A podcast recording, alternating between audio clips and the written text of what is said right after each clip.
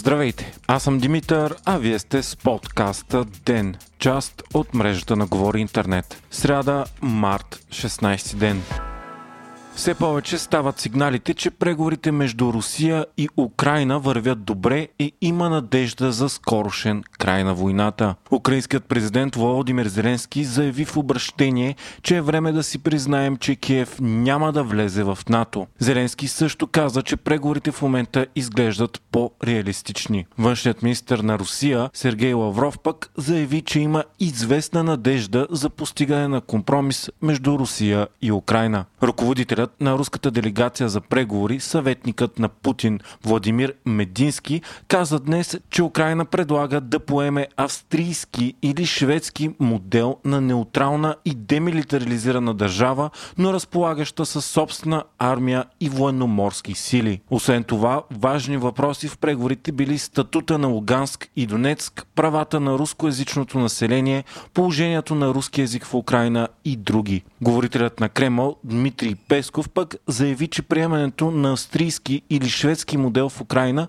наистина би могъл да се счете за компромис и че е възможност, която в момента се обсъжда. Властите в Киев обаче заявиха, че е възможно да има единствено украински модел и то само с гаранции за сигурност. Днес президентът Зеленски изнесе емоционална реч пред Американския конгрес, като призова САЩ да направят повече.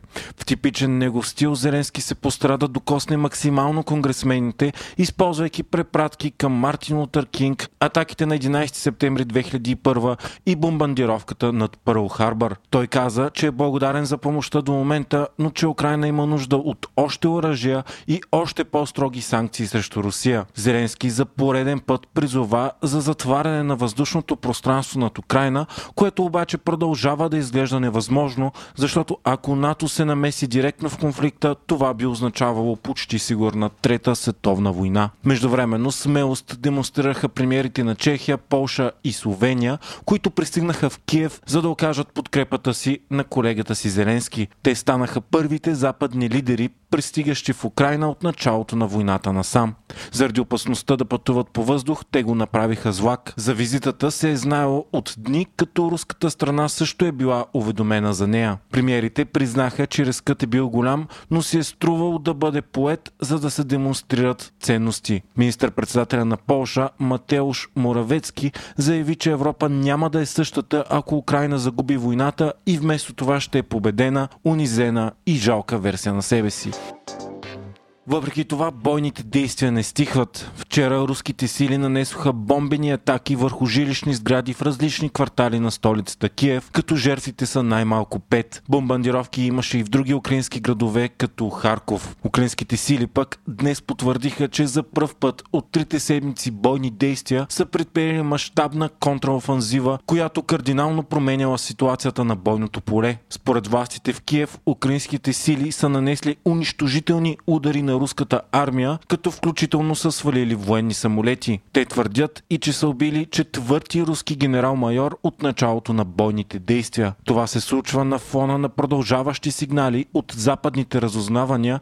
че руската пехота се сблъсква с огромни логистични и морални трудности и освен срещу украинската армия трябва да се бие и с трудния украински терен. Посолството на САЩ в Украина пък обяви, че руските сили са застреляли и убили 10 души стоящи на опашка за хляб в северния град Чернигов. Най-тежка продължава да е ситуацията в Мариупол, където в момента руските военни държат 400 души лекари и пациенти в болница на града в плен. Междувременно санкциите към Русия продължават да се увеличават. Вчера Сенатът на САЩ с нетипично, абсолютно единодушие между републиканци и демократи гласува и обяви руския президент Владимир Путин за военно престъпник и призова Международния наказателен съд да направи същото. Това става след като пък Русия санкционира американския президент Джо Байден и други висши американски чиновници, забранявайки да влизат на нейна територия. Украинският премьер Денис Шмигел обяви, че страната му вече е понесла щети за 500 милиарда долара заради войната и настоя, че Русия трябва да плати след края на военните действия репарации за възстановяването на Украина.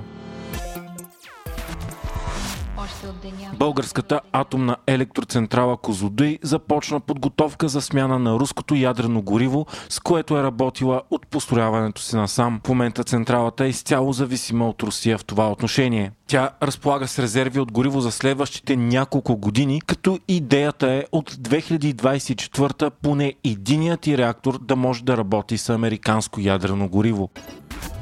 Днес европейският главен прокурор Лаура Кювеши е на посещение в България. Тя вече се срещна с премиера Кирил Петков и съобщи, че Европейската прокуратура е получила рекорден брой сигнали за злоупотреби с европейски средства в България. В момента се разследват над 120 подобни случая в държавата ни.